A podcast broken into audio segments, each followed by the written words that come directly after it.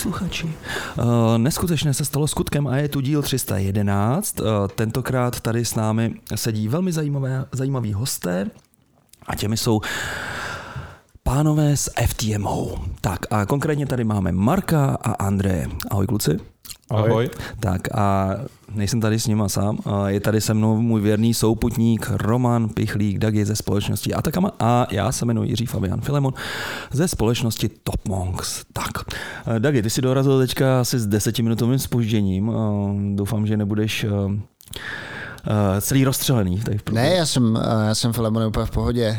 Důvod mého spoždění byl ten, že jsem, že jsem čekal na snídani. Aha.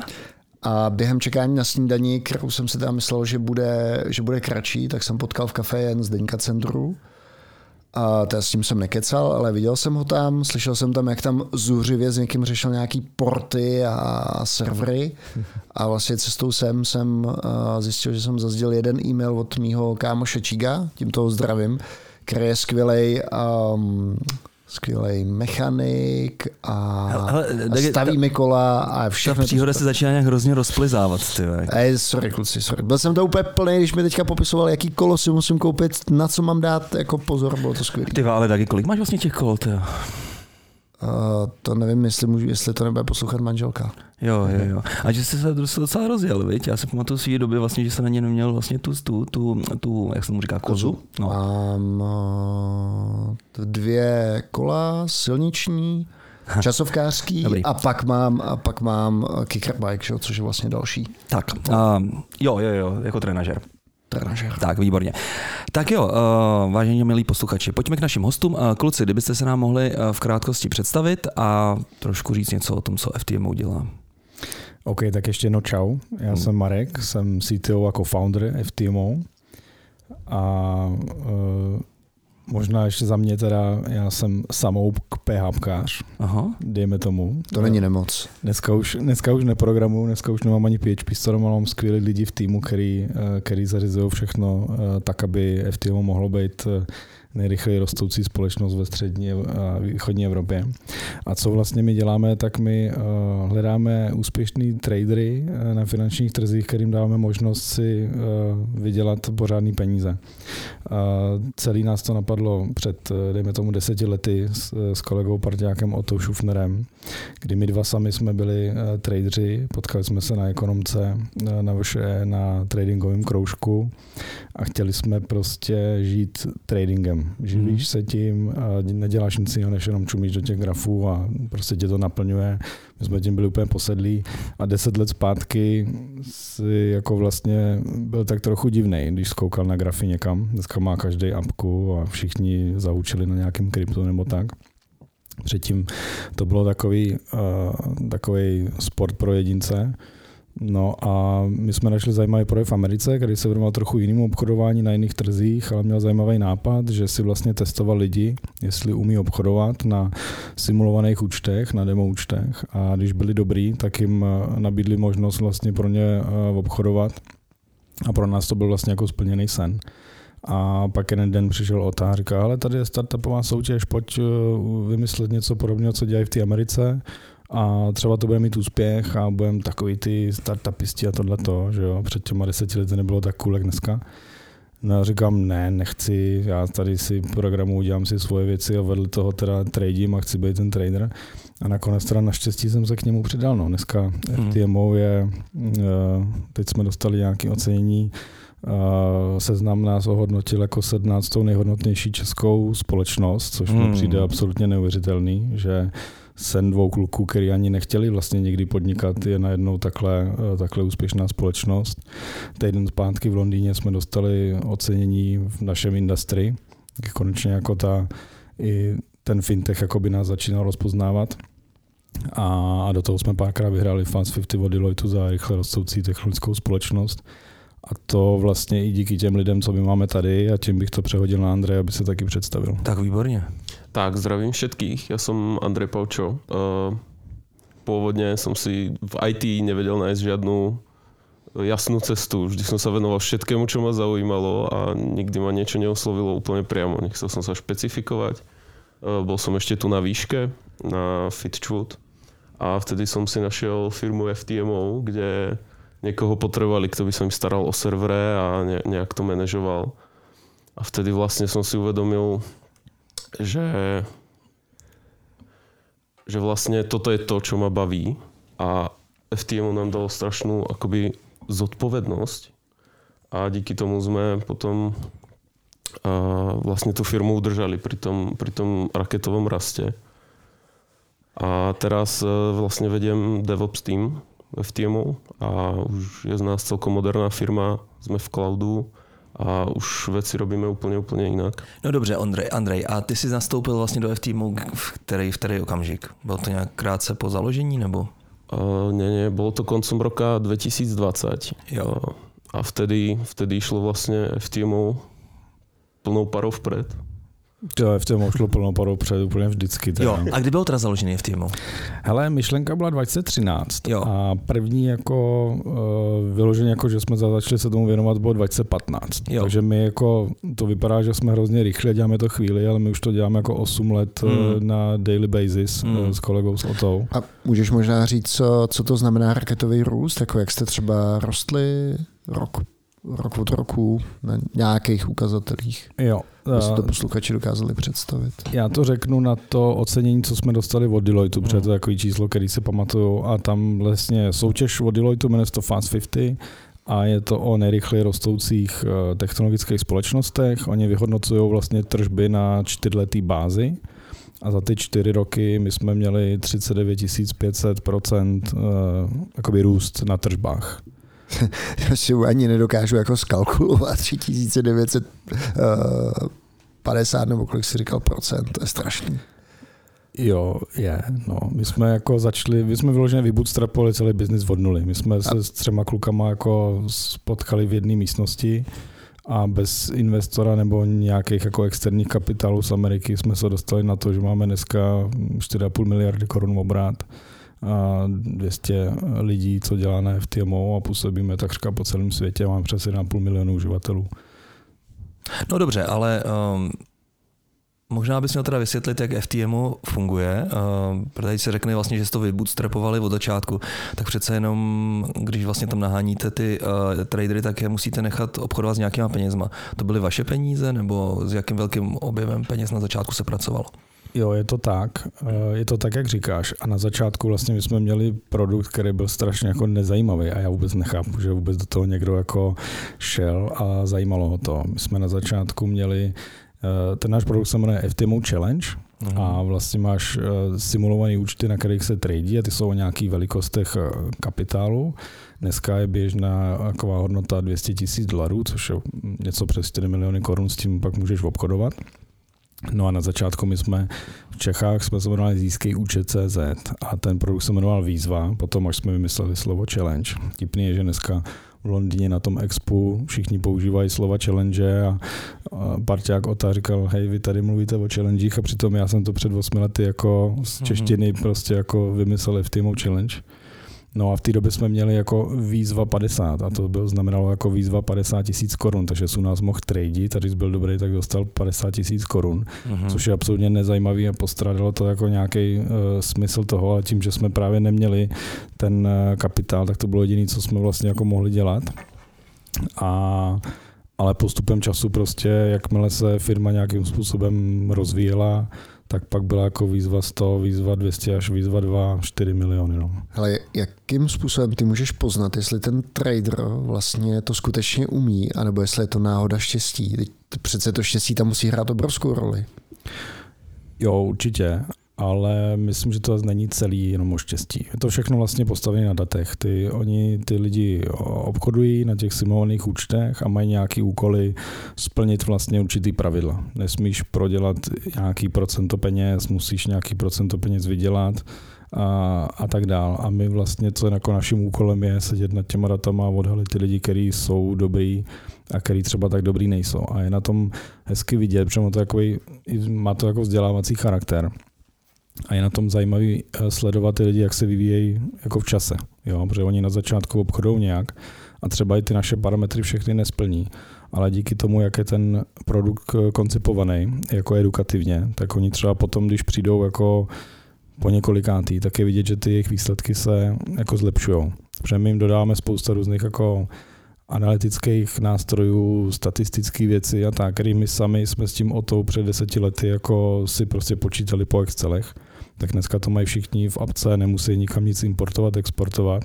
A je na tom vidět, že vlastně jako se zlepšují, takže de facto všechno je tam o, o datech. Ale tak eh, takový, uh, zkus mi to jako lajkovi uh, vysvětlit, tak um, připojím se k FTMO Challenge, tak a teďka plácnu, koupím pět největších firm, které jsou v, v, v indexu technologickém, takže Tesla, Amazon, Facebook, uh, no tam je Microsoft, Google, že jo? těch pět, možná přidám ještě NVIDIA, No a za poslední rok bych byl v plusu kolik? 20%? No já nevím, já nevím kolik ten technologický index teďka dělá, ale, jo. Ale mohlo by to, takže to musí být určitě složitější. Ne? Já to možná vysvětlím ještě nebo uvedu na pravou míru. Asi není dobrý si to představovat jako investování, jako to teďka takhle říkáš, jo? Mm-hmm. protože v investování je prostě dlouhodobá věc. My vyloženě děláme krátkodobý trading. Soustředíme se jako na, na tradery a to většinou jsou lidi, kteří ne, že by si řekli, OK, Nvidia je fajn, tak teďka tam prostě jako nakoupím takovouhle pozici a nechám prostě běžet, uvidíme. Většinou, jako ten běžný uživatel má plácnu 5, 10, 15 v obchodu denně. Jsou tam některý, který si píšou alga a ty jsou schopní jako udělat těch pozic klidně 200, 300 každý den. Mm. Takže vlastně jako je to velmi krátkodobý obchodování, dejme tomu nejčastěji jako day trading, takže v rámci jednoho dne. No to by mě právě hnedka napadlo, jo? tím, že vlastně vy monitorujete to chování těch, těch uživatelů vlastně živých. Uh, jak se tady to dá vlastně zalgoritmizovat, nebo to by byla vlastně moje jako next step a vlastně toho člověka bych pak ideálně už nepotřeboval. No, já tomu furt jako moc úplně nevěřím. Jo. Já nejsem fanda jako úplný automatizace, že tady za nás bude teďka obchodovat AI a všechno bude dělat AI. Já si hmm. furt si myslím, jako, že je potřeba ten lidský faktor uh, tam mít. A i z mý vlastní zkušenosti, já jsem psal nějakou diplomku na algoritmické obchodování a, a tak dál, tak ono to vždycky všechno vypadá hrozně růžově. Ale ve finále pak ta realita, ty trhy se tak strašně mění. V každou sekundu, vlastně milisekundu a nevíš, co se tam jako na nich děje, kdo tam s jakým účelem vstupuje. Hmm. Že si myslím, i teď stále v roce 23 si myslím, že jako plná algoritmizace jako není úplně ta cesta, kterou bych šel. Samozřejmě jsou tady jako světové fondy, Eh, který jsou postaveny jenom na tom, anebo naopak třeba jenom na infrastruktuře jako high frequency uh, trading uh, pro shopy v Americe a tak. A to si myslím, že je úplně jako jiná, jiný typ biznesu. My jsme mm. vlastně vzešli z těch jako traderů jako takových, já, a já s Otou a ty první, první naši kolegové, kteří to založili. A možná to je i tím. Ale to znamená teda, že ty každý den teda otevíráš nějaký pozice, teďka si je mezi sebou nějak jako sekuruješ, něco vlastně shortuješ. Ty jsi, ty, ty jsi nikdy taky tak nedejtradoval? Jako na denní bázi? Ne, ne, ne, ne, ne, ne vůbec. Jo, jak tady právě říkal Marek, jo, eh, že vlastně jejich přání bylo, aby, aby se tomu mohli věnovat, aby, aby prostě mm, to mohli sledovat každý den a tak. Ono to je naopak, ono to je vlastně jako droga A vlastně jakmile v tom máš peníze, tak vlastně neděláš pak už nic jiného. Než jen, no je to vlastně v podstatě, jako já bych to trošku připodobnil i ke gamblu. Já to mám taky prožitý, vlastně obchodoval jsem se zlatem a indexy mm. a a nějaký další komodity.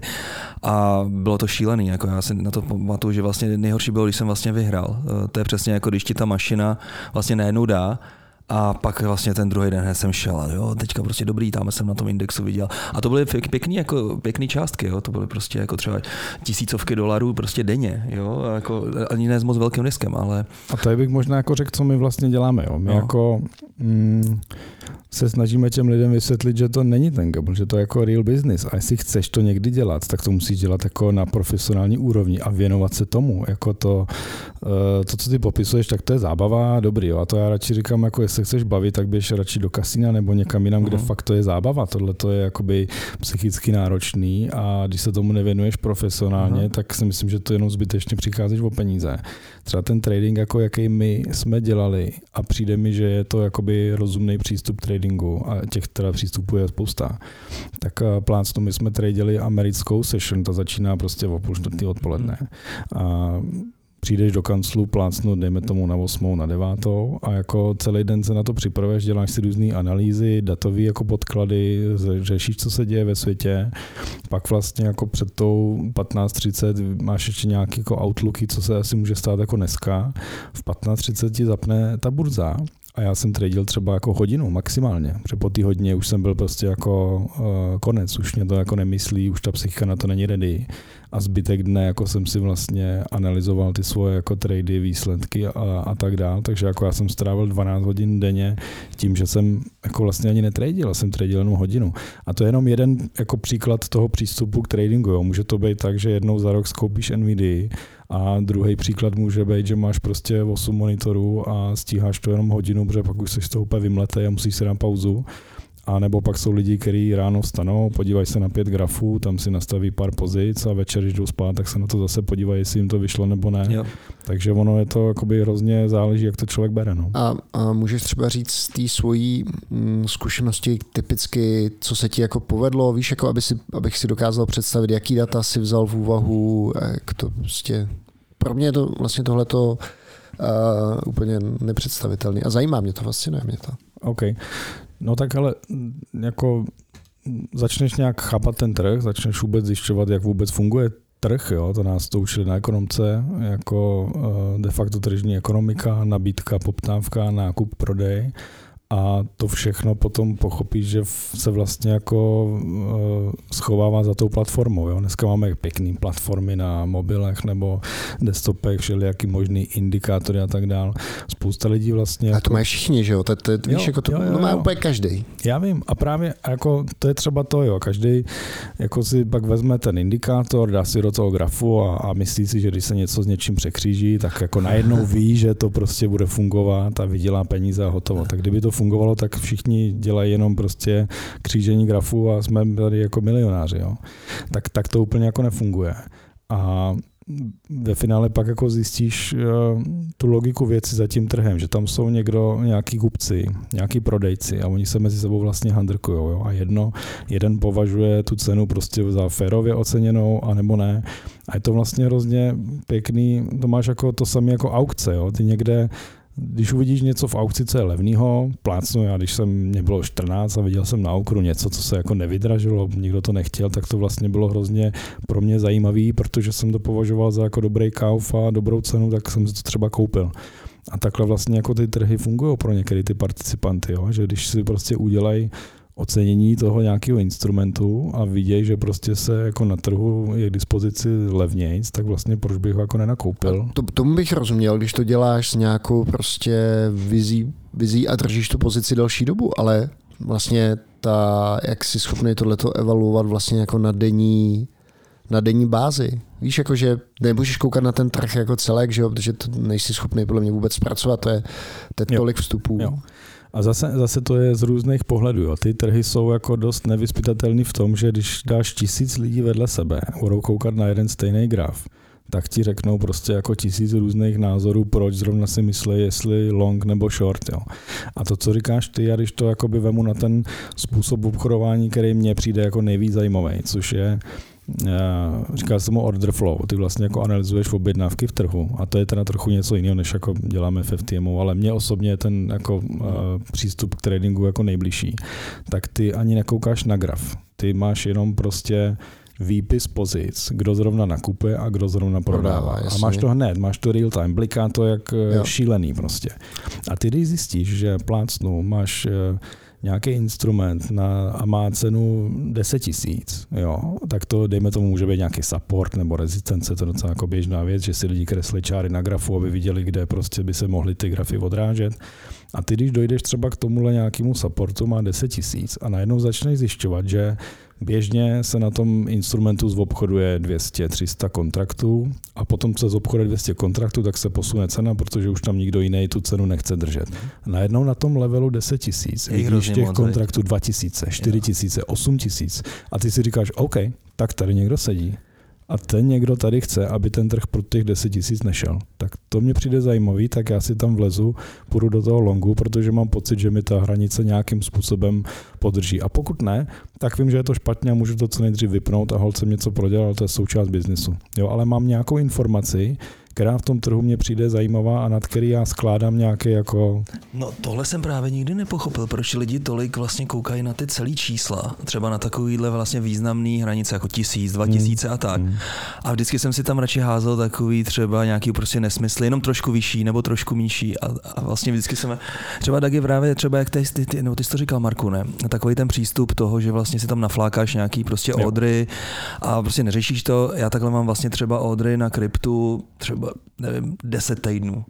Jo, Hmm. než prostě mi to tam dojde. Protože přesně jak říká Marek, jo, kdybych to nakoupil třeba teďka, jasně, měl bych to, ale vlastně pro mě by to nebylo, ani by to nebyl dobrý pocit, protože vím, že bych to koupil prostě zbytečně třeba draho nebo prodal zbytečně, zbytečně nízko, no, takže takže vlastně takhle třeba funguje. Ono to hrozně o té psychologii. Máme No. v FTMu performance coache, co jsou lidi, kteří mají vystudovanou psychologii a baví se s těma traderama o tom, jak se jim daří, nedaří a tak dál.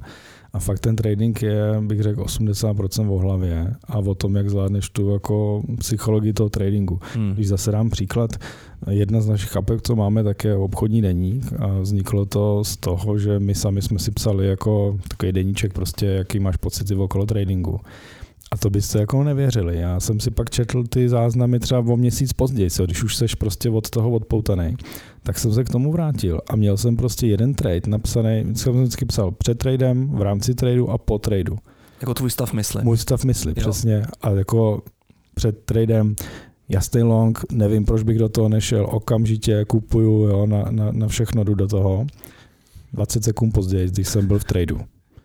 Co jsem to udělal, to jsem se zbláznil. Jak to, že jsem neviděl tohleto, to je jasný signál proti mně, co s tím mám teď dělat, já to asi jako vypnu. Jo. Dvě minuty později furt v tom tradu. OK, to je přece jasný. Tady na tomhle další informaci jsem si zjistil, že to nahoru rozhodně jít nemůže, takže trade vypínám. Pět minut později vypnutý trade. Tak jsem normální, jak jsem mohl takovýhle trade vypnout? Teď ta myšlenka původně byla naprosto v pořádku. Jo? A ty vlastně to by se mění Hmm. ten mindset. Už jenom tím, Hmm. jako Někdy, některý, zvědoměním, to je dobrý. některý, některý tradeři třeba si vypínají na té platformě výsledek, jo? aby neviděli, jak jsou moc v mínusu nebo moc v plusu. Jo. Protože když jsi hodně v mínusu, tak začneš být nervózní z té pozice. Naopak, když jsi hodně v plusu, tak začneš být alfa samec, že si tam přidáš, protože teď to je prostě ten nejlepší trade a tedy. A vlastně jako ta psychika strašně s těma číslama funguje. A když začnou ty čísla být jako větší, Hmm. tak ta hlava prostě na to není úplně ready. A ono sice na tom tradingu je krásný, že ty si přepneš jako velikost pozice z jednoho kontraktu na 10 kontraktů. A najednou máš jako desetkrát level up, jo, ale ve finále ta hlava takhle rychle jako ta platforma neskáče. A ty vlastně zjistíš, že i když ten trading je krásně škálovatelný a můžeš jít až úplně jako do nebes de facto, tak vlastně jako tě potom brzdí ten tvůj jako mindset a skills. Já jsem teďka četl o vlastně zajímavém přístupu a byl to, tuším, že tomu říká jako investigativní shorting, ale ono se to tak úplně nemenuje, že vlastně v podstatě si dělají soukromýma očkama due diligence nějaký firmy, aby zjistili, jestli ta firma vlastně nepodvádí. A když zjistí, že podvádí, tak Taky vlastně taky shortujou. Teďka vlastně se spekuluje o, tej, o, tom eh, realitním fondu eh, Radovana Vítka, já nevím, jestli se takhle jmenuje křesním jménem. Byl Jo. Ra- Radovan Vítek, no, no, no. Že vlastně jako Taky si zjistili, že, že podvádějí vlastně jako, nebo myslí si, že jo, to, to je vlastně jejich teze, že podvádějí prostě v účetnictví um, a, a že jo, najdou si hromadu, hromadu a důkazů z nezávislých zdrojů, hmm. jako nezávislých na sobě a pak to prostě shortujou. Říkali vlastně původně, já nevím, jestli jsme možná četli stejný rozhovor, že to původně dělali v Číně. A vlastně bylo vtipný, že popisoval, a v té Číně už se prostě k těm informacím nedostaneme. Tam, jak je to ovládaný stranou, tak Hmm. Normálně to bylo tak, že jsme se tam pobavili s nějakým prostě týpkem ve skladu, dali jsme mu cigo, on nám řekl, jak to je nebo není a my jsme věděli, jak se to bude Hmm. pohybovat. Víš, že mně přijde vlastně, když se dokážeš dostat k těm informacím, tak No vlastně taky to nefunguje, že? protože ty lidi můžou být úplně blbí, nebo ne blbí, můžou být slepí, můžou být imunní vůči těm signálům a, a stejně na to budou, stejně na to A budou teď co vím, že tyhle ty investigativci, nebo tady, já jsem o tom četl taky, myslím, že úplně stejný, uh, stejný článek a doufám, že teda to tak není, protože my sedíme v Quadriu a to je budova CPI a nám se tam líbí, je to tam fajn.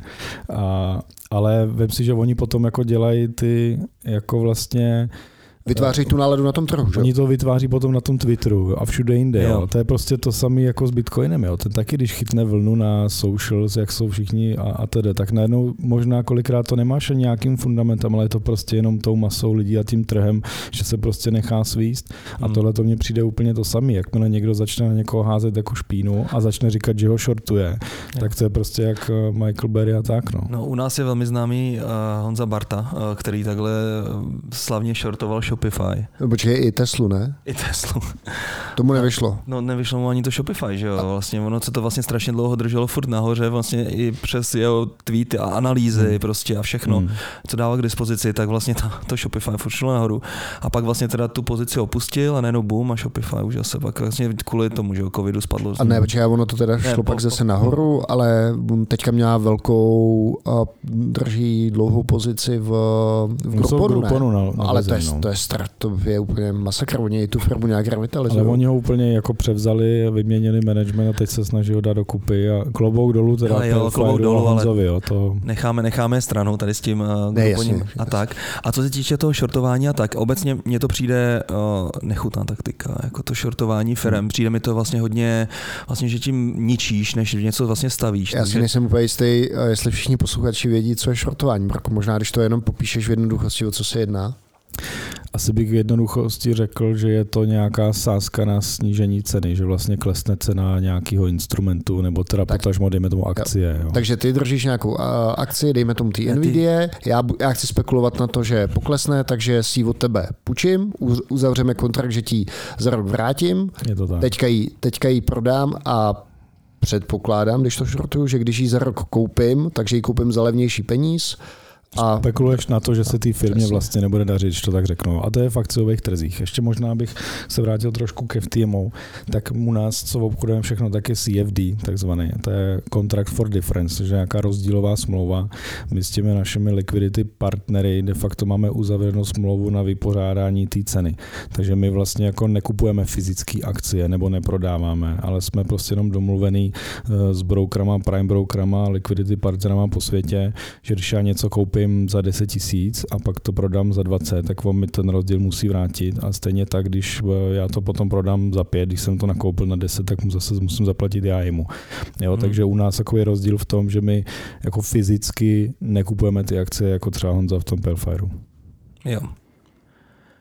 To znamená, že To všechno jako OTC trh na jakoby derivátech. Jo. derivátech. Mhm. A ještě by se dalo, ještě by se taky mělo vlastně říct, že ty lidi, kteří u vás chtějí začít, tak to není tak, že by si nic neplatili, musí si vlastně zaplatit nějaký Jo. vstupný. Jo, tak já to ještě možná taky uvedu na příkladu. Na začátku ty si kupuješ právě tu FTMO Challenge. Mhm. Jo, a to je vlastně, já tomu říkám trochu digital experience, že ty máš eh, nějaký období, kdy dostaneš simulovaný účet, na kterým obchoduješ, máš tam nějaký jako fiktivní kapitál, ale ty data jsou reální. Jo, ty data my dostáváme z burs a to, co se prostě děje na trhu, tak to se děje v těch našich platformách, jenom ten kapitál je fiktivní a ty máš za úkol teda splnit nějaký pravidla. V případě, že ty splníš ty pravidla, máme tam jakoby dvoufázový proces, v případě, že ty splníš ty dva procesy, tak pak eh, s tebou podepíšem smlouvu a dostaneš zase simulovaný účet, tak je Mhm. důležitý říct, že ty peníze tam jsou uh, fiktivní, ale tam už jsme spolu domluveni na tom, že ty dostaneš odměnu z toho svého obchodování, protože my tě považujeme už za toho šikovného a považujeme ty data, které ty nám dáváš vlastně jako za valuable, Mhm. takže jsme jako schopni ti za ně zaplatit. A jak jsi to říkal správně, tak ta FTMO challenge je jako od začátku spoplatněná. Kolik se to tak pohybuje? A takové jako average je 540 euro, okay. je nejčastější produkt, je to od 150 euro do 1080 euro, může si člověk vybrat. A my jsme na začátku vlastně s Otou si říkali, ty jo, ale jsme jako viděli velmi podobně v té Americe a už jsme si říkali, hele, už uděláme něco takového tady v Čechách. Hm. Tak vzhledem tomu, že je to strašně těžký splnit, jo, ta, je to skutečně je to výzva, je to, Mm. je to challenge. A ne každý, není, není to pro každýho. Mm. Takže my třeba máme uh, free trial, aby si lidi mohli to sami vyzkoušet, proklikat, jestli vůbec to pro ně je nebo není. Mhm. A na začátku, když my jsme ještě s Otou jako volali lidem a dělali jsme jako sales a customer support, jež neděláme, nemáme sales, nemáme navolávače, ale v té době, když jsme neměli klienty, tak jsme museli, A tak jsme jim říkali, hele, když to jako nesplníte ty pravidla na tom free trialu, tak si to nekupujte, jako k čemu vám to jako jo, to prostě zkuste si to zadarmo všechno, až budete ready, tak pak přijďte. Mm-hmm. A my jsme si říkali, OK, tak jako by stojí to nějaký peníze, 500 euro, to máš skoro iPhone, to je docela dost peněz. Musíme těm lidem dát nějakou hodnotu za to, protože v tradingu je normální, že 90% lidí jsou jako Flop. neúspěšní. Jo. jo. A to je potřeba si říct. A je to jakoby, je to tak. No a to samé je to vlastně jako u nás. A u nás je to ještě o to těžší, že po tobě chcem nějaký jako parametry toho úspěchu. V nějakém čase. Tak. A my jsme vlastně jako skutečně biznis pro vrcholový sportovce, jo, pro ty vrcholový tradery, který fakt to jako umí, věnují se tomu a mají ty výsledky. Takže jsme očekávali, že z těch deseti lidí těch devět to neudělá. A teď jsme si říkali, dobrý, tak teď jako tady v Čechách, když to rozjedeme, tak mm-hmm. devět lidí bude naštvaných, no, jeden bude happy, ale těch devět ty nás sežerou. Jo. Co s tím budeme dělat?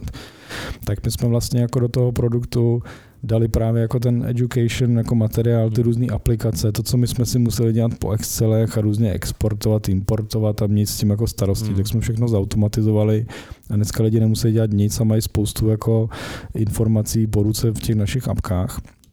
A k tomu máme prostě akademii a vzdělávací věci, jak vlastně tradit, jak se k tomu jako chovat eh, profesionálně a tak dál. Takže tohle všechno jsme jako zabalili do toho produktu. Hmm. Proto tomu říkám ta experience, protože to můžeš vyzkoušet a ještě k tomu něco dostaneš. My jsme se jako na začátku báli, že, nás budou, že nám budou nadávat a vlastně oni... Oni se vracejí. Oni se vracejí a i těch 9 z 10 přijdou a řeknou, ty super, díky. Hele, a máte, máte třeba nějaký příklad člověka, který se vrátil třeba na popátý a pak prošel tím sítem? Máme. Jako no, teď... Jestli je to export, tak musíš trénovat, jo? Musíš se vzdělávat. Ale jo, je to tak, jo. Je to tak. Průměrně mají ty naši uživatele víc než jeden produkt. Hmm. Počkej, teď mi došlo, takže on zaplatil 10 x 500 euro, takže no, v tom byl za 5000 euro, jo? No, no. To už je dobrý koníček. No, jako jo, ale pak ještě nevidíš tu druhou stranu, kdy jakmile on je uh, po té desátý třeba jako úspěšný, tak ten jakoby poplatek za tu challenge se mu vrací zpátky, takže Aha. už to není pět, ale je to čtyři a půl. Mm-hmm. A pak uh, průměrná jedna vejplata je 4000 dolarů, takže už se mu to jakoby vrátilo, když poprvé vydělal peníze. A jsou u nás lidi, kteří odešli třeba s milionem dolarů, jo. Mm. Takže jako zase dám druhý příklad. Je tam, je tam člověk, který měl 100 výplat za sebou a každá ta výplata byla v průměru, a teď nevím, ne, jako kecal bych, nepamatuji si čísla, ale prostě člověk, který stokrát za sebou po 14 denních intervalech si jako vlastně dostával odměnu za ten svůj trading a na začátku prostě si koupil třikrát ten produkt, takže on do toho dal, když to přeženu 1500, a pak z toho prostě jako vybral 250 tisíc. A hmm. to už mi přijde jako dobrý return on investment. To už je dobrý. No možná pak trefil vlastně to správný okno, že ten trh se choval tak, jak vlastně byl kompatibilní s jeho myšlením, no, že předtím vlastně mu to nevyšlo. Um, když pak vlastně teda ty si říkal, že dostane simulovaný další účet, tak eh, kdy, jak vlastně se pohybují tyhle ty odměny, eh, kdy obchoduje vlastně, nebo mně jde o to, eh, když jsem vrcholový sportovce, sportovec, tak vlastně proč bych měl jít vlastně do FTMO a neobchodoval si sám? Jo. To je právě to, to je právě to, proč bys měl jít k nám. Jo. Protože my, když jsme byli na té vejšce, tak eh, já jsem měl prostě 2000 dolarů. Aha. A jako na tom, když uděláš 10% eh, zhodnocení za měsíc, což 10% za měsíc, seš hustý, jako jo. Uh-huh tak máš 200 dolarů a za to úplně nepoplatím nájem a nedej bože, jako, že má člověk prostě rodinu, hypotéku a tak dále. Tak jo. to tím tradingem se úplně neuživíš. Ale u nás vlastně dostáváš odměnu uh, z toho uh, simulovaného kapitálu, který je třeba 200 tisíc dolarů. Jo, takže když ten člověk vydělá 10%, tak to má, to má 20 tisíc a on z toho dostane třeba 80%. Takže pak jo. máš, to je kolik, to je 16 tisíc dolarů, pokud se neplatu teďka a to už jakoby měsíčně 300 tisíc korun, to jako je super a vlastně to je tím, jo. tím tradingem, který tě vlastně baví, je to tvůj sen. Tak a aby vám to celé vlastně vycházelo, tak vy vlastně musíte paralelně vedle něj obchodovat podobně nebo, nebo tak. Jo, jo. Jak vybíráte, obchodujete takhle vlastně podle všech těch lidí, kteří už takhle prošli tím sítem, nebo jak vlastně vybíráte to, ty, ty obchody, které uděláte? Jo, a princip na tom je právě ta, ten simulovaný trading, jo, že vlastně ty lidi sami netradí, ty lidi mm-hmm. sami nedostávají žádný ano. peníze. Jo, to jako není ani jako reálně možný, ani z hlediska jako bezpečnosti a tak dále. Mm-hmm. Co my tradingíme, tak je vlastně jako naše společnost a naše peníze. Mm-hmm. My máme teďka aktuálně nějakých 8 tisíc lidí, na tradingu, eh, který teda tradí a zaslouží si potom z toho tu svoji odměnu. a my díky, díky tomu vlastně vidíme, co oni dělají, Ano. co oni teďka vlastně nakupují nebo prodávají. A podle toho A investujete vaše díky, těm, peníze. a díky těm Jo. datám my si vlastně jako uh, obchodujeme sami, řídíme si riziko. A obchodujete takhle podle všech těchto traderů, nebo vlastně jak vybíráte vlastně, který ty obchody? Ne, po, podle, podle všech ne. Jo. Uh, a máme to i ve smlouvě transparentně s těma lidma daný, jo, že Jo. prostě oni mají odměnu z toho Nezávisle- nezávisle na vás, tradingu, nezávisle na nás, Mhm. jak my si to tam jakoby zařídíme u nás, jo, že to Mhm. tak řeknu. A máme oddělení, kde máme kluky data analytiky, máme risk department a tam vlastně jako řešíme, co nám přijde jako rozumný, nerozumný a který lidi třeba jako nějakým gambleři. způsobem jsou lepší, který jsou horší, který ty signály jsou pro nás jako kvalitnější a tak dále. Mm. Ale můžeš možná eh, tady o tom ještě trošku, eh, můžeš to trošku rozvést, jakým způsobem se tady řídí, řídí riziko, co, co, co jsou ty parametry, které berete v úvahu, možná asi jako nevím, co z toho je jako tajný, nebo co můžeš říct, ale to je docela zajímavý taky. Taky nad tím přemýšlím, co můžu říct a co ne. A vy mě pak nevynadali. Ale, uh, ale vlastně jako je to takový, jak to mám říct, scouting, jo, když to tak řeknu. Ty hledáš prostě skutečně ty nejlepší. Musíš oddělit ty, kterým se to jako povedlo náhodou, dejme tomu, protože i těm se to prostě jako dokáže povedet. Jo, ono to není zase tak jako těžký dvakrát, aby se ti něco povedlo.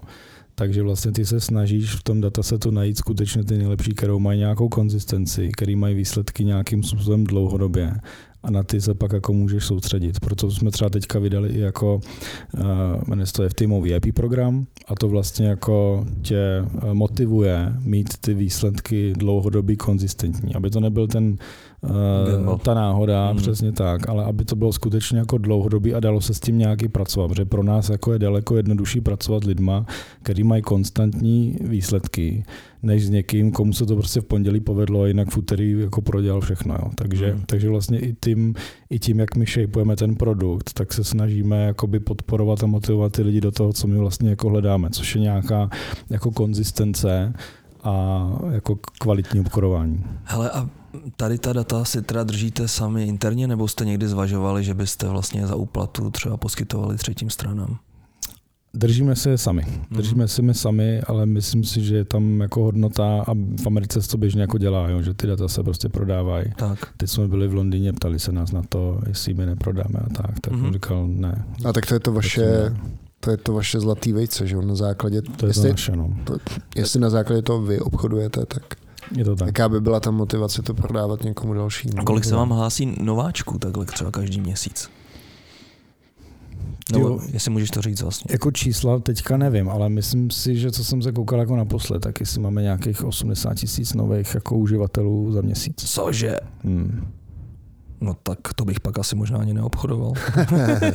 to by si zbral jenom to, to fíčka, a, a, a, no, No. ale vlastně to by bylo docela chytrý, No jasně, by že jo. No jasně, že jo. prodával by si ty data, Teď má, jestli prostě 90% ti odpadne, tak je jako tak, takže vlastně ten zbytek se prostě složí na ty fíčka tam těm lidem a já přesně budu prodávat data a hotovo. No, to je právě na tom jako fajn, že ty, to by jako vlastně jedno, jak No. no, to dopadne. Ty dokážeš Přesně využít tak. veškerý ten scénář, který se stane. Jsem chtěl jenom říct, že kdyby, kdyby to podle těch dat neobchodovali, tak eh, záleží, jaká by byla hodnota těch, těch dat. Že? jo. Takhle máš vlastně skin in the game, že? jo.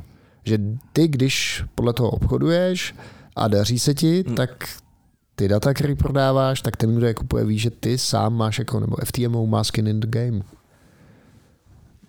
Jo, my třeba jsme nikdy nepo, ne, neuvažovali nad tím, že bychom tady jako nabízeli FTMO třetím stranám, Mhm. mm. jako že pojď si zainvestovat do FTMO, jo, že jako máme ty nejlepší tradery a my ti tady zhodnotíme peníze a Jo. tak dál.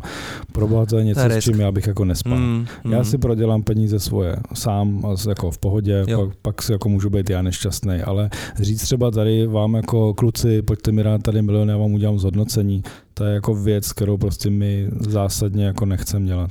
Ale už jsem zažil spoustu takhle lidí, kteří se pak schovávali různě po světě, protože dlužili určitým lidem jako dost peněz. No. Protože jim to předtím přesně šlo a najednou prostě trh se pohnul a, a boom a lidi byli najednou nahatý. No. A museli se schovávat. Tak, um, Já obdivuju všechny, kdo to dělají a všechny odmítám Mm. teda, ale. Mm, mm, mm. Hele, eh, je to samozřejmě eh, Vlastně mě překvapuje, že vlastně neoriginální nápad, že jste vlastně se inspirovali taky v Americe. Um, myslel jsem si, že vlastně to je výmysl tady jasně geniální tady, lokální. Ne, ne, ne, tak geniální nejsme. Samozřejmě, eh, když takhle to vlastně popíšeš, tak to zní zajímavě a najde se spousta kopíráků. jak cítíš třeba konkurenci, jak vlastně tohle to vyrůstá, protože Jo. přece jenom jako je to, je to honeypot. Hele, to je hrozně zajímavé, co my jsme si vlastně zažili. Jo. Hmm. Uh, my jsme si zažili, krom toho přehrodu toho IT, o kterém možná pak se ještě dotkneme. Jo, jo, jo, tak, určitě. eh, tak ten biznis, jak sám vyrostl. Na začátku nám nikdo nevěřil, nikdo nechápal, co to je a co vlastně chcem dělat.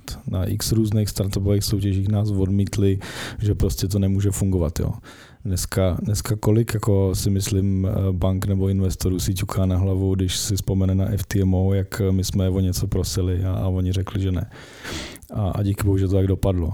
A, ale dneska jsme zase úplně v jiné pozici. S těma konkurentama, jak jsi říkal, tak dneska jich máme třeba si myslím jako 300. Hmm. A jako každý den možná, i každý den rostou. Hmm. Dneska se prodávají řešení na to, jak dělat jako FTMO.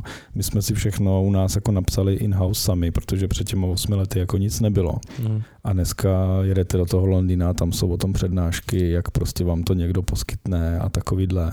Takže jako je to neuvěřitelné, jak se to přesunulo. My jsme jako vlastně skutečně jako vyšejpovali industry, že před těma 8 lety to nikdo neznal. A dneska vlastně i ty jakoby velký hráči v tom jako broker biznisu přemýšlí a hledají cesty, jak se dostat do toho našeho industry a jak Hmm. vlastně tu službu poskytovat taky.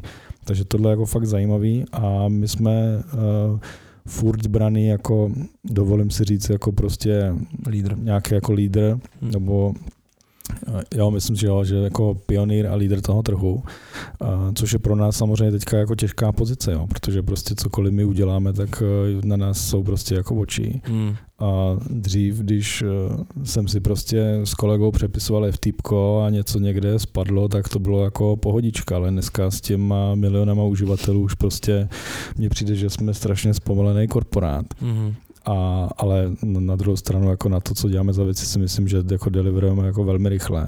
Ale fakt je to zajímavé sledovat, jak se to úplně jako změnilo i nám ten život jako i interně v FTMO. No. Mm-hmm. Takže to vlastně do budoucna bude o tom, uh, jakou kvalit, jak, kvali, o kvalitě vaší báze, uh, kolik lidí budete schopný vlastně nějakým způsobem do toho přitáhnout a bojí se třeba nějakého přetahování těch nejlepších obchodníků od vás, třeba nějakou konkurenci a nabídnou lepší odměnu a podobně.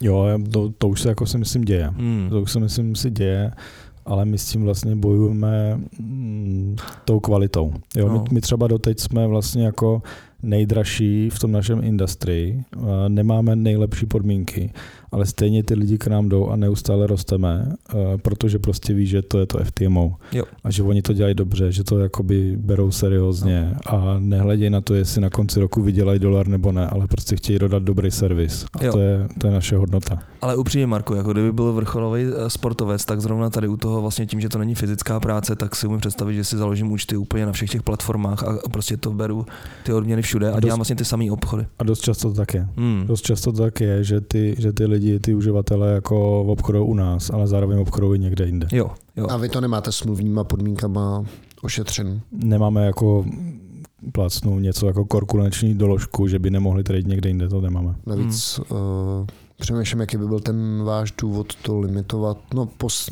chtěl by si zakázat posilování soupeře. No. No ještě, protože- ještě jako zajímavý možná vysvětlit je celý ten jako mm, příběh zatím, proč to jako děláme. Jo? My, ta myšlenka byla ta jako, hele, byli tady otámere, který chtěli tradit a vlastně jako my těm lidem, co jsou jako oni dva, jako vlastně plníme sen toho, že fakt teda trade a můžou, můžou se tím živit. Jo. Takže ten cíl biznisu není jako vydělat co nejvíc na tradingu a hotovo. Jo. To by nám stačily asi ty tradeři 5, maximálně 10 třeba. Jo. Ale cílem je vlastně jako poskytnout tohleto Hmm. komukoliv po světě, kdo měl ten stejný sen jako ten otámarek. Teď nedávno jsme akvirovali Quantlane, to je uh, pro trading house tady v Čechách, který byl pod uh, Wooten Company. A to jsou kluci, kteří vyloženě jenom tradí. Jsou tam data analytici, programátoři a tradeři. A a to jsou ti, kteří tam mají teda potom jako trading kontrakty a ti se soustředí jenom na ty svoje, na ty svoje tradery. Ty vyselektovaný, který Hmm. sedí prostě v kanclu a tradí od tam tak eh, tam je to zase úplně jiný svět než v tom FTMO. Ale celý to pro nás dává jako strašný smysl. Takže my vlastně jako dejme tomu teďka kombinujeme i oba dva ty světy. Jeden takový ten moderní, že si každý online může jako do toho připojit a druhý takový ten eh, starší klasický, kde prostě máš jako pětikolový školení a logické testy a pohovory s psychologem a až pak tě možná vezmou. Mm-hmm. Tak, uh, myslím, že je na čase se taky trošku uh, pozeptat. Zanořit do té technologie. Zanořit technologie, protože ty jste tady vlastně, Marko, několikrát řekl, jak jste to spíchli na koleni, PHP a tak dále, tak Andrej možná může. Pak, pak jsme teda slyšeli něco o milionech uživatelů, tak... Tak asi to tak úplně nebude spíchnutý. Tak já možná dám jako nějaký intro a pak bych to hmm. hodil na André a myslím, že by bylo zajímavé třeba si popovídat o, o tom Andreovém příběhu vůbec, jak jako u nás přerodil hmm. z té virtuálky uh, do toho Kube a ze servera, že se stal jako cloudový inženýr což za mě jako si myslím byl jako neuvěřitelný přerod. Ale možná, když dám jako trochu intro do toho celého jako IT, tak uh, já teda z pozice CTO, eh, na začátku jsme byli eh, s Oto, Ota CEO, tak ten měl na starosti všechno okolo, jako partnery, banky, právo, účetnictví, jak aby ten biznis mohl jako fungovat. A já jsem někdy na základce začal dělat nějaké jako první webíky na WordPressu a přepisovat šablony z Photoshopu do, do HTML a tak dál. No a ale jako nikdy jsem nebyl programátor, neměl jsem to vyštudovaný nic. Můj brácha je programátor v Ruby a já jsem vždycky chtěl být jako brácha, takže jsem se pak jako učil nějaký programko a tak dál. A pak jako přišla tady ta potřeba uh, pro získý účet v té době, dneska FTMO a jako na začátku to bylo tak, že jsme měli těch lidí třeba pět, těch obchodních účtů. A vzhledem tomu, že jsme jako nevěděli nic de facto o nějakým jako technologiích a tak dál, tak my jsme jim počítali ty statistiky v Excelu. Hmm. Já jsem pak ten Excel vzal a střídali jsme se každý den v 6 ráno, jestli to v těch 6 ráno na ten WordPress budu zapisovat já nebo Ota. A když, nás, když jsme měli těch uživatelů pět, tak to jako šlo. Dneska máme 180 tisíc účtů, který teďka, jak se bavíme, tak uh, traděj. A my je vlastně monitorujeme na bázi jako milisekund, takřka jako real time. A ten, ta cesta, kam jsme jako ušli od toho Excelu a WordPressu, po prostě jako uh, kube a všechno škálovatelný a tak dále je jako za mě úplně neuvěřitelná. A možná, co je zajímavé ještě na FTMu, tak uh, jako to složení toho týmu. Jo. Vy většině, většině jako v těch firmách máte určitý základní technologie a tak se prostě jede. Jo. Prostě jste JavaScript, tak máte něco na backendu, něco na, for, na frontendu a jako dává to smysl. My jsme trošku takový nekoncepční. My máme, co všechno máme za technologie? Ty myslíš jako jazyky? No, no, no. Ty, tak to asi všetko. Máme PHP, Python, Node, Gočko, něco málo se najde u nás i, i v .NETu. Teď jsme dělali nějaký můstek v C++. Jako já vlastně přemýšlím, co tam jako nemáme na mobilku, máme Flutter, tak já když to někomu řeknu, tak se mu začnou ježit vlasy, jo? že jako mm. vlastně na takovém na oddělení má tohle všechno. Eh, mi připomnělo moje časy jako v Gudata, to bylo, no, to, bylo, to, to bylo stejně bohatý. Už jsem to přesně čekal.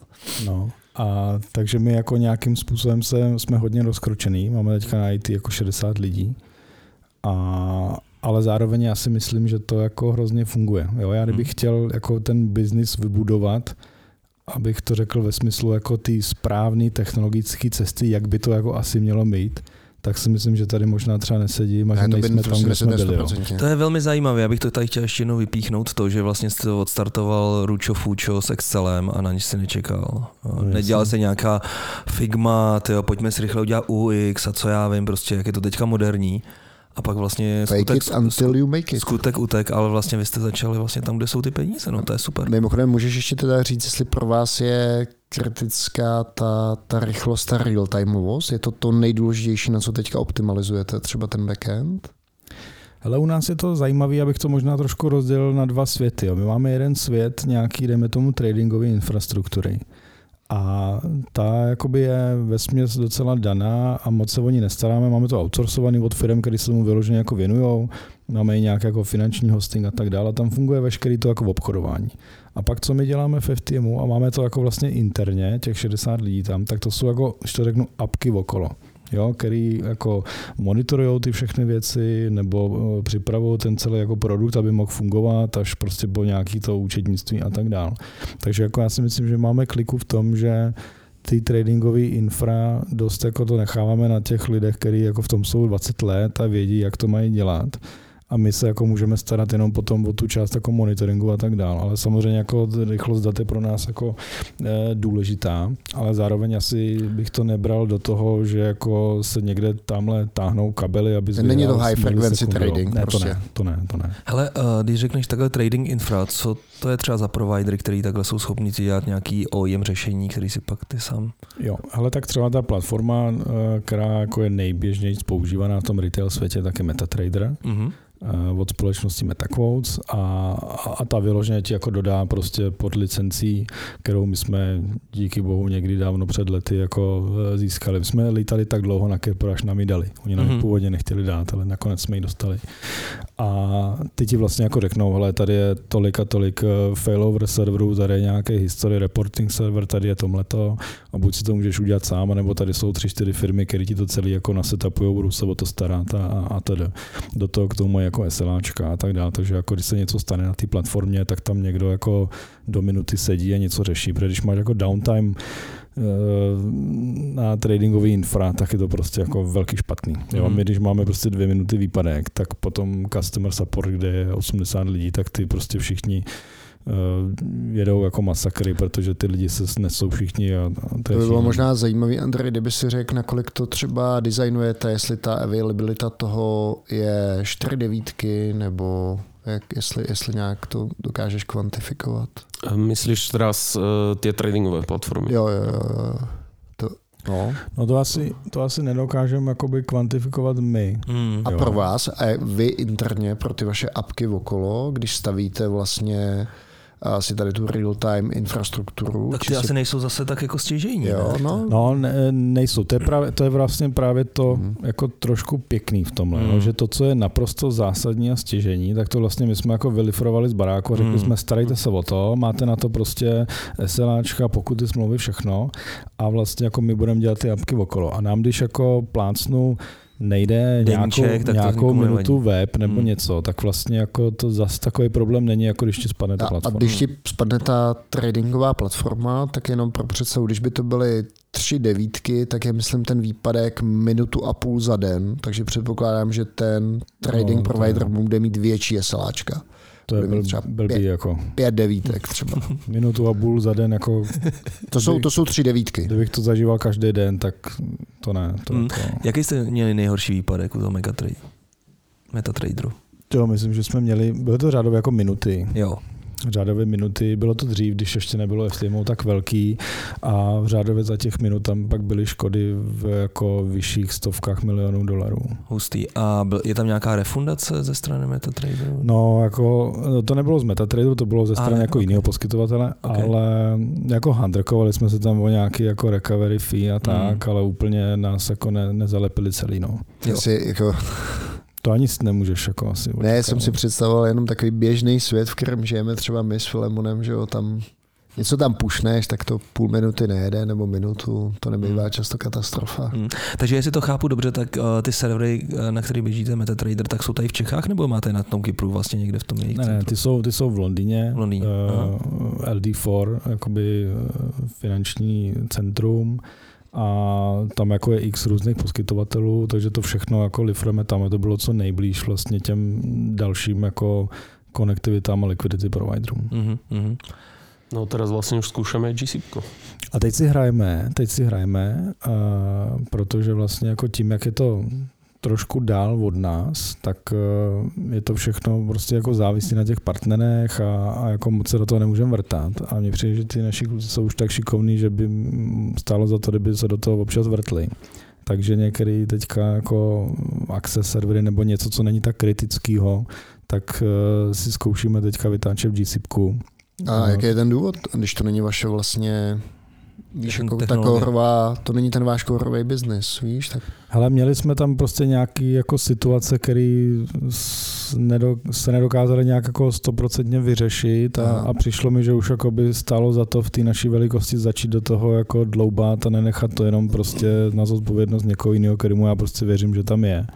Tak asi proto se pomalu s tím začínáme seznamovat a je to takové jako pokus omyl, uvidíme, jak to Hmm. bude fungovat. No. No a hlavne sú dosť nefle- neflexibilní, že oproti tomu cloudu, tomu ten poznáme, veríme tomu, dokážeme škálovať, ale škálovanie tých trading serverov tam... Ještě potřeba možná taky, taky tomu přiblížit, tak to je prostě jako bare metal, všechno jede na Windowsech, prostě tam jako Jo. škálovatelnost a Linuxově to neexistuje.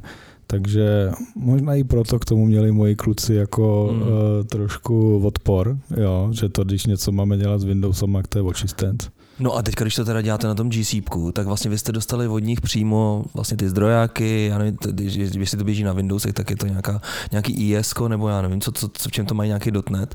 A tohle teďka se snažíte na tom GCPku jako rozjet. Jo. Ono, ten tradingový svet a ten samotný software od MetaQuotes Hmm. a tie firmy, ktoré vlastne nám dávajú tie out of the box solutions a starajú sa nám o to, tak uh, oni sú v tom dobrí. Vedia sa venovať tomu softvéru, ale tá cena za to, že sú tak dobrí a že sa tomu venujú tak dlho, je, že nemajú nejaký um, rýchly proces alebo Mhm. nemajú tie najnovšie technológie, hej, majú proste zaužívaný nejaký svoj svet a im to výborne funguje a Mhm. preto sú v tom dobrí. Hmm. Ale my keď chceme tým našim klientom poskytnúť nové služby, ktoré sú proste moderné a ten klient vidí, že to robíme profesionálne, tak to musíme nejak bridgenúť ten svet do toho do tej tra- tradingovej infraštruktúry a vlastne toto sú akoby naše prvé pokusy, kde chceme zmodernizovať aspoň tú infraštruktúru, aby to bolo flexibilnejšie, aby sme tomu mohli viac veriť, aby to nebolo úplne tak ďaleko od nás, že keď sa niečo pokazí alebo musíme niečo riešiť, že sme bezmocní. To,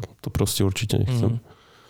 Já vím, na druhou stranu to je prostě nějaký trade-off mezi tou jako vysokou dostupností a spolehlivostí toho, co oni ti jako Je to dávají. Víš, prostě jako, že bude sice skvělý, že, že budou v cloudu, že to bude škálovat a bude to inovativní, ale jako dá ti na to někdo prostě tolik devítek. Na konci dne je to jenom, jenom prostě business o tom, že ty, fakt je to pro tebe tak kritický, že ta availabilita a, a spolehlivost toho řešení je pro tebe úplně ten nejdůležitější, možná ten nejdůležitější faktor. No. Ale jak to říkáš, ty vždycky je to nějaký trade-off.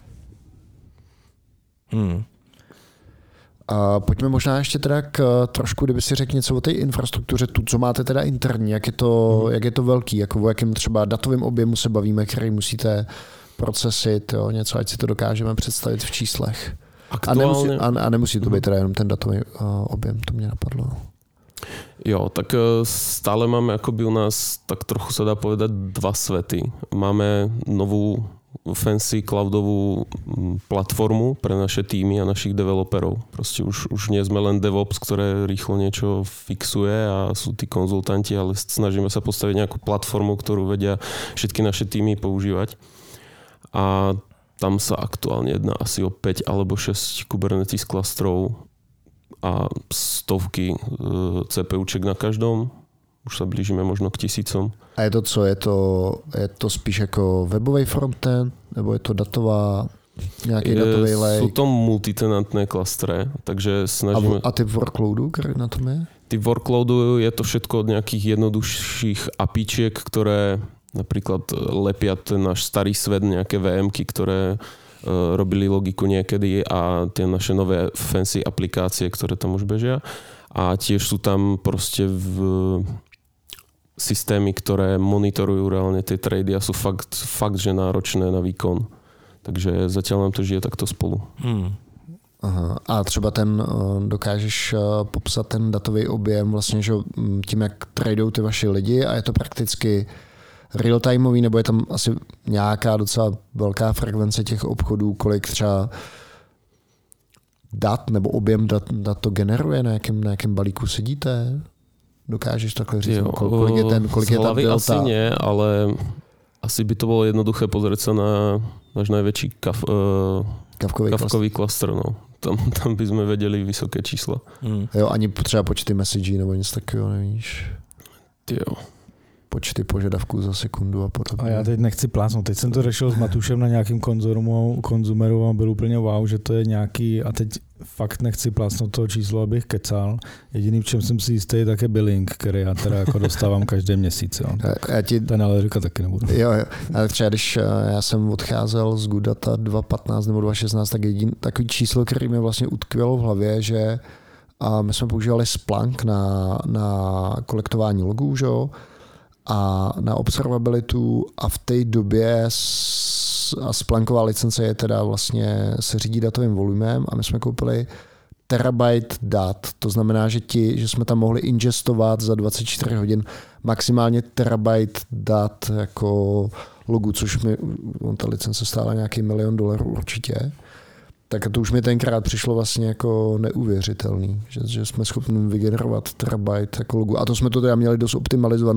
Jsme několikrát vlastně optimalizovali ty, ty producery těch logů tak, aby se nelogoval zbytečně moc, že? ale třeba to byla nějaká, jako, nějaký, nějaký benchmark. Jo, tak na té kavke si skôr myslím, že mesačně jsou to petabajty. Petabajty dat. trafiku, no. A kavku si provozujete sami, nebo je to Confluent? Je to Confluent. Confluent, takže vám to dává jako manažovanou službu? Je to tak. Hmm. Kterou vy si, a, hmm. kterou si od nich kupujete. A teď přemýšlím nad těma číslama, ale ono je to dost těžký, protože my jsme poslední době předávali nový čtyři tradingové servery, protože jsme jako měli nějaký nový příliv uh, nových lidí a hodně jsme se teďka rozrostli takže fakt ani nedokážu jako říct. No a tam je hlavné, že to množstvo dát, které nám priteká do klastrov ako keby z tých uh, trhov, tak ono sa to vlastne násobí už ešte u nás, pretože dostávame raw data z nejakých uh, symbolov a potom máme prostě obrovské množstvo účtov. Každý z tých účtov má obrovské množstvo potenciálne obchodov mm. a ono sa tie dáta násobia až u nás v klastroch medzi našimi aplikáciami. Mm. Takže tie, tie dáta, ktoré pritekajú do klastru, možno nie sú až tak veľké, ale v rámci toho klastru, keď to už spracováme, tieto... A jste teda v Google, nebo kde jste? Nebo v AWS? V GCP. GCP. Uh, jo, myslím, že teraz už fakt, že skoro, skoro úplně všetko je v GCP. No, tak snažíme se. No, a teďka, teďka ta data vám někam teda přiletěj, přiletěj, to je BigQuery, nebo do čeho to vlastně dáváte uh, v tom GCP a nad tím pak běžíte, běžíte nějaký Python do kavky. Ale uh, přes Kavku pak máme Postgre, Timescale DB uh, na, mm. na časové řady a, a to je de facto ono. No. Na, tom, jako na tom hlavním projektu, dejme tomu. A jak říkal jako uh, Andrej, tak uh, my máme fakt jako spousta těch věcí, co kde děláme. Monitoring jako je jedna část. Jo. Pak jsou takový ty webové apky a, a taková ta jako klasika interní. Uh, a tam jako běžně máme uh, MySQLky, ešte dodám, že keď u nás hovoríme monitoring, tak myslíme monitoring tých tradovacích účtov, ale samozrejme monitoring infraštruktúry a observabilita, to je zase ďalší topik. Tak možná teda já vás ještě z těch čísel nepustím, tak aspoň naznač, v jakých řádech je třeba váš GCP-kový byl? No to právě nechtěl Marek říct. Jo, tak to asi... Jsou to vyšší co? No, povídej. No, tak já bych, tak já bych, já bych, to, já bych to tak zkusil jako z gesu, eh, jako odhadnout nižší desítky milionů dolarů, třeba deset. Jako za měsíc. Za no, dlouho. Za, za, za, za, za, za, za, za rok. Za, třeba za 50, dejme tomu 50 za, za, za rok. 50 milionů čeho? Jako no, to je blbost, Ne, to je fakt hodně. To je to, to, no, no, počkej, počkej, počkej. Jako no, hodně, já bych, typo, já bych typoval nižší třeba... desítky miliony korun. No, to bych... Tak to není tolik. No, no to je tak, dobrý. To je, to je hodně. No počkej, a OK, dobře. Fair enough. Nevíme, kolik platíte za tu, kolik platíte tomu Confluentu, OK. No právě, jo, protože Já nevím, platíme, jestli platíte Datadog a, a podobně. To platíme jako GCP, ale pak platíme Confluent, pak platíme Elastic, Dík, pak no. platíme já nevím co všechno. No, jo. No, Redis. A, a, to všechno, a to je docela zajímavá strategie, takže jste šli cestou normálně manažovaných služeb, cloudových jo. manažovaných služeb, které si koupíte. Jo. A nepřemýšlíte o tom, že byste se zase vrátili na Barebone někde prostě do datového centra. No, protože to je jako klasická taková trajektorie, že jo? Počkej, klasická možná pro uh, Hanemana Hansna s tím druhým typem. Hele, takhle, máte prediktibilní workload, kluci? Prediktibilní workload u nás je všechno dost unpredictable. Takže proč, proč by si šel jako na bare metal, co by ti dal jako za výhodu? No to asi bych ušetřil. Ne, hele, jako my jsme před uh, pár měsíci prostě jako vyrostli o 60% month to no, month, jo. A jako nikdo no. o tom nevěděl. Na mě Google furt chce jakoby na commitmenty, jak asi budeme růst a no. tak dál, že já říkám, hele kluci, já fakt nevím. Jako. A, ale bacha, tady to funguje tak, že oni od tebe chtějí ten minimální commitment. U toho maximální to oni budou, to oni budou happy, víš? Jo, to já samozřejmě chápu. No. A proto já, jako, já jsem typ člověka, který jako Já jsem v životě nepodepsal smlouvu na tři roky, jako letý commitment za mě absolutně jako nechápu. Nevíš, co se stane, já, já, fakt nevím, já před třema lety jsem s tím biznisem byl úplně někde jinde, než jsem tady, jo. Hmm. Uh, to proč jsem to, to, co mi přijde teda zajímavé, že vlastně, když tu službu můžete, tak si ji koupíte někde jinde, což vlastně není typický, většinou se třeba kolem toho monitoringu se staví, že jo, interní týmy, hmm. jo, to mi, to mi přijde docela... Ale je to, je to podle mě tím, že my jsme... Uh, že máte dost peněz. ne, Jo, tak to určitě taky, jo. Jako hmm. dejme tomu, že já fakt, co po mně ty kluci chtějí, tak já jim to dám. Hmm. Já jsem jako ten typ CTO, který prostě já to nechám na Ježíšek. nich. A jestli po, mně něco, jestli po mně něco chtějí, tak já to prostě zařídím hmm. a pak to nechám prostě u druhého parťáka schválit a díky bohu nemáme žádného investora nebo někoho, kdo by prostě jako to tady se mnou řešil, jestli to můžu nebo nemůžu utratit, jo. My jako nemáme budget prostě. Ale ono je asi teda fakt, že u vás ta infrastruktura prostě si nehrajete na nějakou marži toho produktu, který vlastně tak a prodáváte my, a, a nemusíte to úplně řešit. My, my jako, dejme tomu, že prostě naše to plácnu jako IT nebo jako vývoj a technologie, co děláme, tak jako máme jediného klienta, to je FTMO. A vzhledem k tomu, že já jsem jako spolumajitel, tak to máme mezi sebou dost jednoduchý a nehádáme se o Mendy a tak. No. Mm-hmm. Co teďka pečete? Co teď pečem? Jo, tak ta tradingová infra, to je za nás asi najzaujímavejší aktuálne projekt, ako, ako dostať ten legacy svet a proste ľudí, ktorí sú zvyknutí na bare metal a vždy potrebujú redundantné disky, čo ak nám to vypadne mm. a dostať ich do, do svetu cloudu, kde, kde sa všetko kde je všetko vyriešené vlastne, tak mm. to je trošku zmena mindsetu a to je niečo, čomu sa venujeme aktuálne. A druhý taký zaujímavý projekt, snažíme sa implementovať zaujímavý princíp testingu, s ktorým pôvodne prišiel, myslím, že to bol Uber. A nenašli sme žiadne riešenie, ktoré by nám dokázalo vlastne robiť identity-based routing alebo environment-based routing, e, pretože chceme dosiahnuť možnosť testovať nejaké mikroservisy alebo nejaké aplikácie, kde ten tým, e, alebo každá jedna mikroservisa nemusí implementovať vlastnú logiku kvôli tomu, aby to bolo možné. Takže aktuálne to je pre mňa jeden z najzaujímavejších projektov, že sa snažíme mm. zachytiť trafik, identifikovať komu patrí, zistiť, že či ten práve trafik nemá byť presmerovaný niekam inám, aby sme ho testovali. Takže nějak jako, že, že děláte shadowing nebo mirroring, abyste si tu, tu novou verzi té mikroslužby otestovali ještě předtím, než, než na ní vyrollout, nebo než na ní pustíte 100% toho trafiku, něco takového? To práve, že nie, protože uh, nemáme ako keby úplne zmirorovaný environment, alebo tie dáta sú vždy akoby komplikované, hej, že, že minimálne OK, skopírovať dáta dokážeme, ale dostať tam ten real-time trafik uh, nie je vždy úplne jednoduché, aby to bolo aj flexibilné pre developerov, aby si tam mohli niečo meniť, testovať, aby tam bol real trafik uh, z reálneho sveta.